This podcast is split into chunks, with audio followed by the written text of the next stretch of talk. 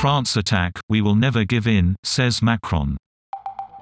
Three people have died in a knife attack in Nice, in what the French president called an Islamist terrorist attack.